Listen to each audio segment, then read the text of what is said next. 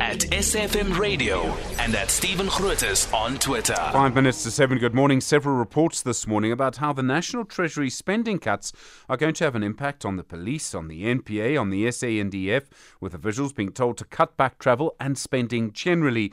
The National Treasury says government departments cannot continue as they are, as government will literally run out of money. Busi Mavuso is the CEO of Business Leadership South Africa. Busi, good morning to you and thank you for your time. You agree with the National Treasury. What will happen if government runs out of money? Stephen, I do. Good morning and thank you so much. Stephen, it is going to create a serious disaster. You see, the narrative that is currently being pushed at the moment is a very dangerous one, which is the idea that spending should remain high because somehow it's going to deliver both more social spending and growth. It will not.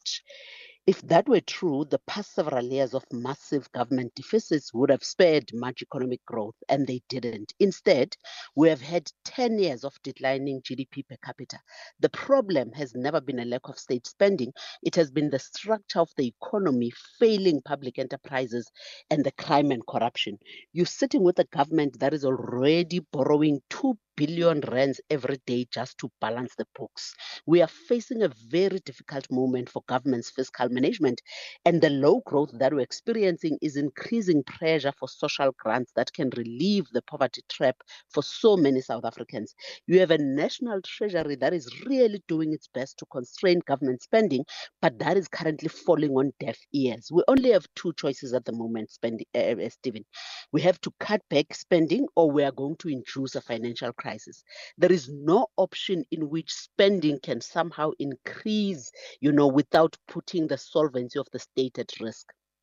We are sitting with a cabinet which is very conscious of a national election next year, Stephen, and they are seriously pushing back against national treasury, and um, and, and and and that is a serious problem because it's going to tip us in a serious state of collapse and a state of disaster.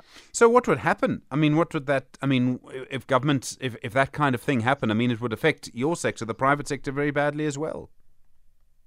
It definitely will. You know, you currently have business confidence that is very low. Investment and economic activity are constrained, and these are going to plummet if business lost trust that Treasury was keeping a tight grip on government finances. State collapse, if we continue on this trajectory, is a serious risk, Stephen. And if we want to know what that looks like, we must look at Argentina, we must look at Greece, we must look at Zimbabwe. It's inevitably going to involve massive disruption to public services.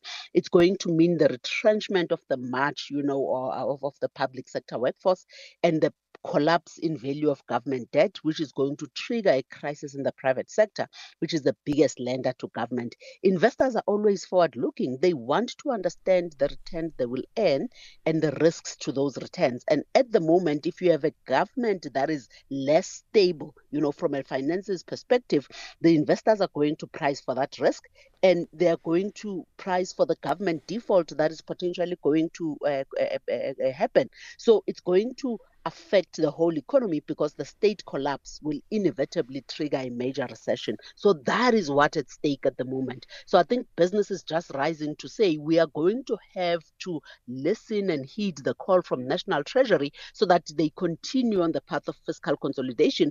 Now is not the time to veer off from that path. And we are worried that that is precisely what the National Treasury is being called upon to do, which is very irresponsible. Thank you very much indeed, the CEO of Business Leadership South Africa.